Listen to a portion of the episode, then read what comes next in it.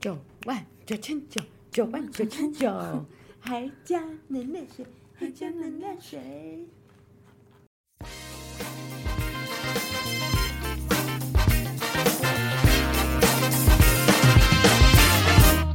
Hello，欢迎收听《生命影音也能这样玩》，嗯我是魏老板，我是 Chubby，嗨嗨。嗨，我们今天要来讨论的是什么样的主题呢？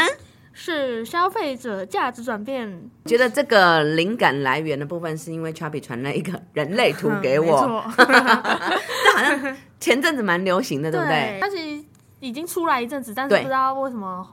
最最近又开始红起来，嗯又再回回来的意思对。那你可以讲一下那个，就是说呃，什么人类图的部分，然后我再讲一下我们对消费者的观察，好不好？嗯哦好啊好，那你先。嗯，我最近发现人类图，它其实是我觉得蛮奇妙的存在，嗯它哼有点像是星座，但又不是星座，又有点像是塔罗牌的感觉，就是它是心理测验吗？呃，也不算是，它有点类似像是前一阵子也蛮流行的 MBTI 十六人格，哦，就是哦你把们蛮人知的道嗯啊类型，我知道，我知道，就是那些什么呃分类啊、人格啊，哦对然后对什么这对个部分，其实有很多的很一多些的种个测性验，对，然后呃，因为我发现其实人好像有时候在某一个阶段会想要更了解自己，哦，对，或者是说永远是无止境的在探索。我发现探索其自实己跟年龄好像无关，有些人他到五十岁嗯还在了还解他在自对，己。可可能到这么大的时候还是不太了解自己。 我觉得跟心智成熟度有关。哦，对，对对，你自己有没有？有时候是适时的向内探索，有时候向外探索这样会子。会会对，我自己是蛮了解我自己的啦，所以所以我使用的工具比较少一点，但是我对工具方面还蛮有兴趣的这样子。嗯，那像这个 MBTI，就是它给你一个测验，然后从个性去当一个出发点。但是人类图的概念有点不太一样。人类图的话，它又分成四种类型，一种是显示者，一种是生产者，再来是投射者跟反应者。然后他讲到这个，他这个人类图就是呃一个关于自我实现的验证过程。这个就要讲到公民的部分。可以不要那么生硬吗？咔咔咔，太生硬了。可以比较口语化的这去样解释，例如说，呃，显示者它代表什么，或是说反应者代表什么吗？我先说一下人类图，它就是可以让，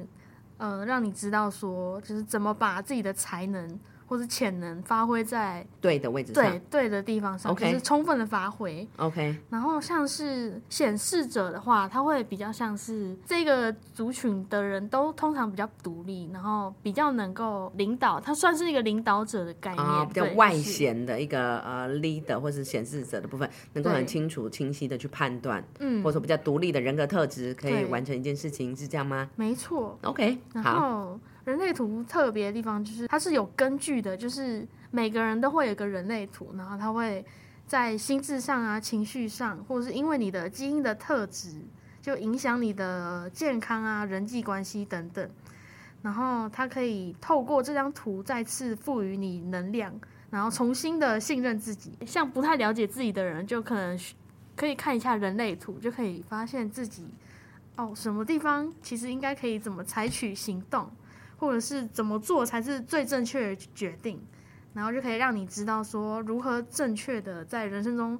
开创新局。某方面来说，也是给你一个方向。哦，那它嗯的完成的测验程度的题目多吗？它不是透过测验，它是用你的出生的时辰，然后下去，它就会给你一张人类图。哦，对就有点类似算八字啦，哦类对似这对样对的类概似类念，似然后只是它只是演示成一个新的说法的部分是。哦，了解。那那我我想要讨论的是说，其实我觉得它那个感觉比较像是偏星座啊，或者是说来自于你本身的基底的这个部分。但是我觉得现在也是有蛮多新的工具，例如说像盖洛普测验，我不知道 Chubby 你有没有听过，就是像盖洛普测验。那盖洛普的部分，它除了是、呃有名的市调公司、民调公司以外，它其实有发现这个人格特质的部分如何把它发挥到最大。刚刚你有提到这个共同点，就是人格特质的部分如何找出天赋之所在。对，所以它就是会有，我记得好像一百多题的测验吧，那个那个测验那么是，对对对对，非常多。那它让你在各个情境当中去选择，然后测出来的部分，可能那个属性部分也许会有，我有点忘记确切的数字了，但是它会取你前五大分数最高跟最相关的，那个就变成了你的就是等于是天赋之所在的一个特长。那你也可以再看多一点的这个解密，以后你可能有十项测验的特质，然后会再把你归属在不同的类别。那我有一个朋友的部分，他就做这个盖洛普测验的这个 coach 教练的部分，对，所以就是说我有听他婆媳这个盖洛普的测验的部分是很有趣的，嗯他可以把它运用在不同的面向。有些人是来了解、哦嗯更了解自己，然后想要知道说自己是不是天赋之所在，有没有做最好的运用。嗯例如说，有些人的特质可能是学习，那他可能就是比较思考脑；那有些人是统合，哦，对，那有些人是有理念，对，它是有不同的一些 key word 会跑出来。嗯，那你就是看看，然后每个 key word 它会给它一段解读，那这个解读的部分你就哎。可能在读哪一句话的部分，然后你是跟哪一句话的连接特别的深刻，那它就是去确定你怎么去整合跟发挥你的长处这样子。嗯，对，所以我觉得其实诶，这个人格特质，或者说性向测验，或者说像你刚刚提到比较新的这个人类图的部分，我觉得这都很有意思，因为我们自己在做行销，在做广告，在做影片，你会不会觉得就像？消费者的部分，它其实也是可以分类的，嗯然后可以有一些雏形或是轮廓的部分。嗯我觉得这个倒是还蛮好玩，我觉得可以运用的地方这样子。嗯，而且我觉得就是说，因为近期看了很多的报告嘛，很多的趋势的 paper 的部分，我会发现，嗯，其实随着时代的转变的部分，消费者的价值观它也是不停的跟着变动的。哦对对，每一个时代或者说每一个，它都会有一些新的发展跟演变。嗯，例如说像，呃，我举例以商品来讲，可能像手机，它的定义对于我们来讲，已经早就从通话，然后变成了娱乐之所在。哦对， 对，它的功能别改变了。对，那一样就是说消费者的部分，它也是会不断的去做演变的嗯这个部分。对，只是说有的时候每一个时代的演进，它会产生一些新的名词。哦你还对记得就是像大龄女子这样的名词吗？哦，记得 记得记得、啊， 是彭佳慧的歌吗？ 对彭佳慧的歌，我是因为彭佳慧才知道大龄女 子。请不要这么傻。 对，因为就是说，像东方线上的资料库的部分，其实也有去察觉或是觉察的部分。多年来，其实这些名词不断的演变。嗯，那所以，像我不知道你你是几年级 c h a p i n 是几年级？我是我应该是八年八年级级哈吗，对啊，八年级对，八生 年级、七年，哇，我是七年级、嗯七年级、八年级的这些的名词，那也是象征它不同的个性。嗯那或者说我举例，还有像是女力消费，嗯，嗯、女生的消费力真的是哦不可考的。不然哪不个可年探代 究的哪个年代都很强。 都很强，这样子对，或是说像宅世代商机、宅世代这个部分，或是说躺平世代这些的各个世代的名词其实是不同的。对那有的时候它是一层一层的交汇，那也会形成不同价值观的形成。我觉得它就是可以再变到去消费者的面向，也是随着时代的趋势是不停转变跟转动的。那也考验着我们的智慧如何去。真正去抓住每一个世代，或者说每一个特性不同的这样子的一个趋势，对，所以我觉得工具的部分倒是可以做运用。那 t r a p p y 你觉得就是说像考考你，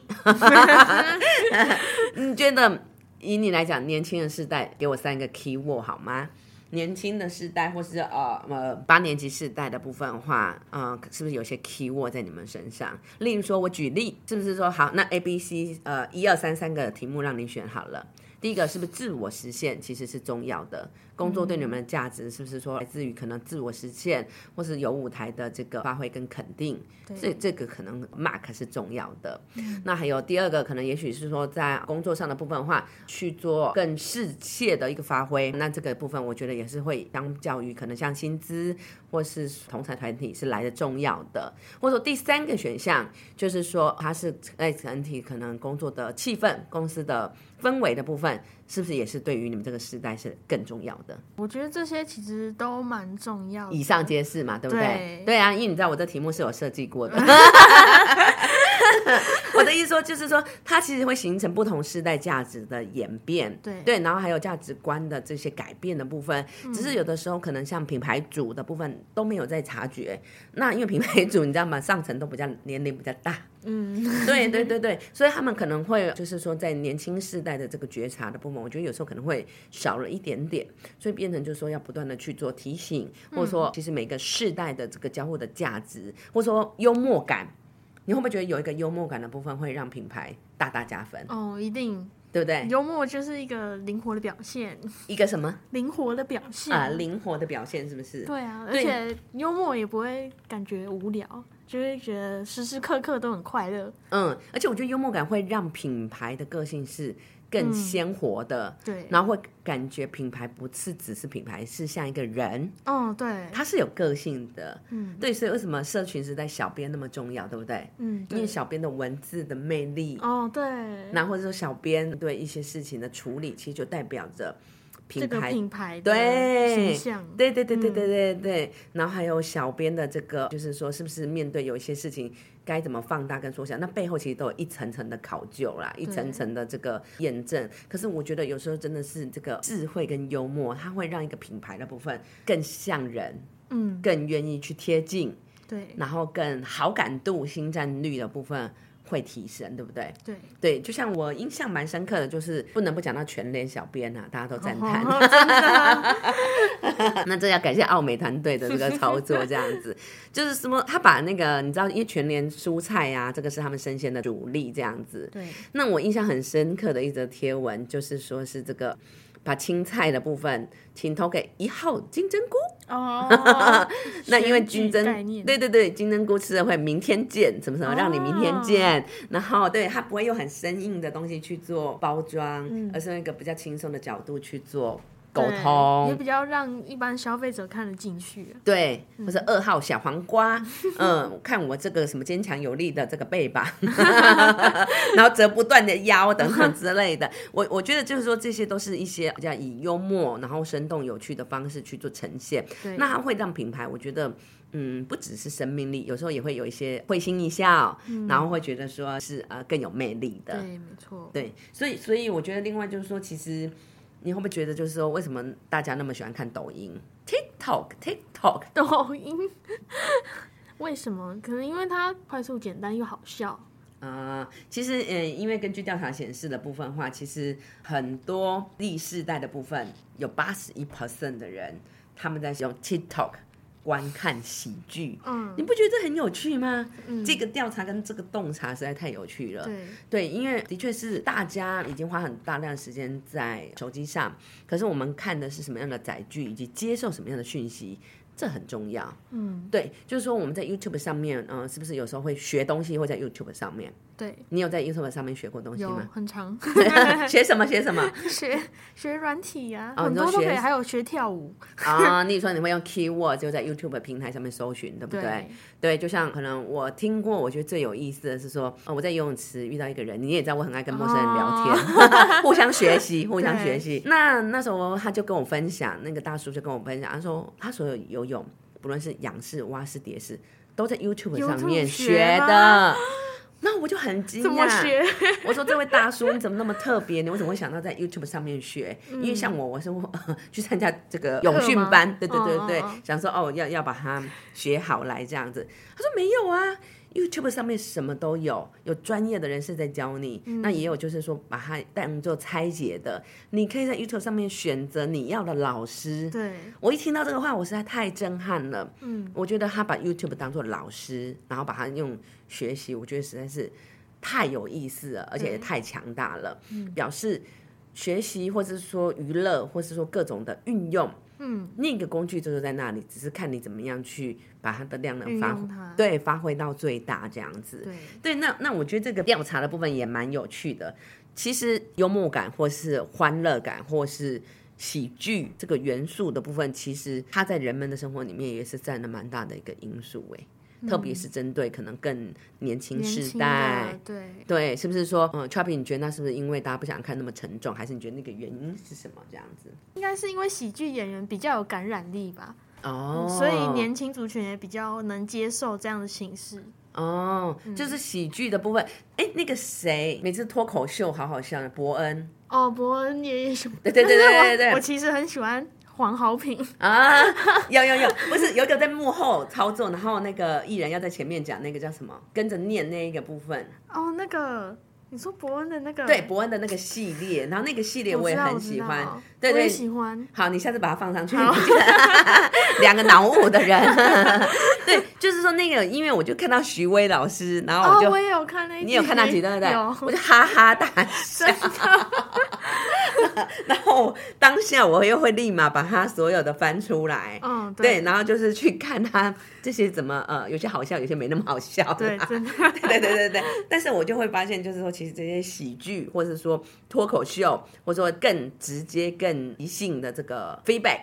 嗯，他现场是要有观众的嘛，哦对然后要买票进入的这个对部分，因为需要大家在下面一起互有一动个啊，回馈感，对还有对互动，对，然后而且我也觉得同意，就是说喜剧它好像会形成一个魅力，对不对？对一种很难言语化，但是你可以会心一笑，你可以 get 到那个点。对而且我觉得喜剧演员很厉害的地方是，他们不怕尴尬，但是他又要把那个幽默拿捏的很好。对，所以我觉得这也不能够不提呃近期的部分呃喜剧让大家印象深刻的《熟女养成记》。哦，你有没有对看？阿宝那一段？ 我觉得超好笑的好。哎、即使已金钟经过奖对，即使已经过了好几个月，我觉得仍然很赞叹曾宝仪阿宝的这个主持功力这样子。对对，那个他在金钟的那个桥段的部分，然后我也回放了好多 次。九万九千九，九万九千九，还加能量水，还加能量水。 对呀、所以我就觉得说，诶，她在这个呃那时候 Q 出最佳女主角，然后就是说用这一段跟谢盈萱的互动，嗯，让整场的部分你觉得又觉得大加分，超可爱的。真的对，这个就是也是一种呃把幽默的这个元素或轻松的元素放进去的一种魅力，对不对？对对，然后我们也也可以看出这个阿宝的机智，然后以及这个呃呃幽默会心的这个一面，然后以及对他跟谢云轩的这个互动。嗯，对，那谢云轩的那个《熟女养成记》的部分也是啊，他也是近期喜剧的一个代表，对不真对？ 的，对啊，他就是呃，我觉得第二集比第一集好看，我自己个人的感觉。 嗯，第二集比较活泼生动 而已。没有，因为他又在往后推进了，就是说那个呃，熟女的这个人生哦，迈到不同的阶段了。而且我觉得很少有第二集拍的比就是第一集好看，没有，就很少，就是说会有第二集也是还是不错，维持住这个品质，对，然后会让你想要一直追完的， 哦对，对对对对，所以我觉得就是说，呃，在这个编剧的部分，还有呃呃导演、演艺文的部分也都很用心，嗯然后我觉得就是说会让呃喜剧的这个展现不落俗套啦，然后有对自然呃有一个嗯风格，然后会通吃的年龄层更广。真的就《熟女养成记》的这个观看者，好像不只是就是老少咸宜。对他的年龄受众，我觉得应该是二十岁到四五十岁的人应该都会有嗯，应共该鸣。应该差不多，对啊，因为像我的朋友好很多也都有都有看。对、嗯对，我们虽然已经不是熟女那个 年龄了，可是我们还是会觉得，哎、他提到的一些小时候的事情，陈嘉玲小时候的事情，嗯或者说跟阿公那边的相处，嗯，对，然后或是说，呃，他那个时候可能在第一集的时候，那个去呃呃失失失恋痛哭，然后被嗯抛弃的对那些的桥段的部分，然后以及他怎么样化悲愤为力量 的这些过程，我觉得他就是诙谐中带有生命力。所以我觉得乐观真的，或是说喜剧，或是说开朗，然后会给予我们不同的能量。对，嗯，这是我觉得是今天最棒的一个诠释。那我觉得这个就是说，呃，不论是喜剧或是幽默，这个是很难驾驭的，没错但它却是我们人生中非常需要的。对，我们在呃这个苦闷的生活当中，或是说我们在这个漫漫的人生当中，嗯，有幽默感，我觉得是很重要的。真的很重要。 对，你还，哎，我有跟你分享过我我那呃我以前还没嫁人以前择偶条件有一个幽默，你我知也道有吗，我也有，你也有，你也有。我也有择偶 条件。但是，但是我现在其实没有，我现在是偶尔来一下的那个黑色幽默，哦他没有平常没那么幽默，可是有的时候在关键时候他会来一个黑色幽默，会让我忍不住笑了。我觉得还是有啦 但，是这个蛮重要的，欸就是可以在你状态不太好的时候，可以就是点你一下。就是说不一定要那么的嗯。往一个负面或者说一个灰暗的方式去走或去想嘛，对不对？嗯对，有时候已经够苦了，那个幽默的部分是给我们一点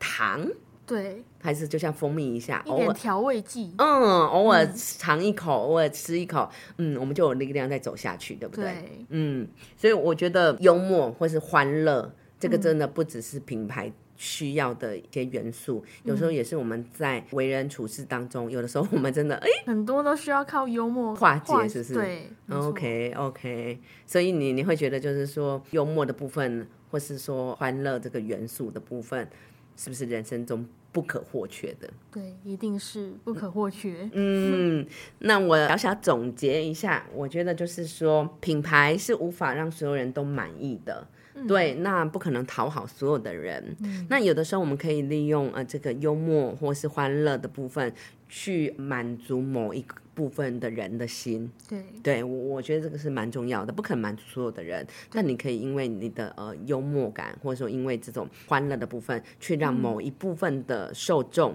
去获得满足，去对获得满意，这样子。嗯，对。那还有第二个，呃，我觉得是说不用害怕在任何渠道。就像我们刚刚讲到，YouTube 有 YouTube 的功用，呃，然后 TikTok 的部分有 TikTok 最近的喜好者，其实现在有一点黑色幽默或是讽刺幽默的这种的内容，也蛮受到大众的欢迎的。嗯，对，所以就是说有的时候如何是不是那种哄堂大笑的，我们不用求得哄堂大笑，我们求的是观众的会心一一笑。笑对，我觉得这需要更多的这个洞察跟智慧。是，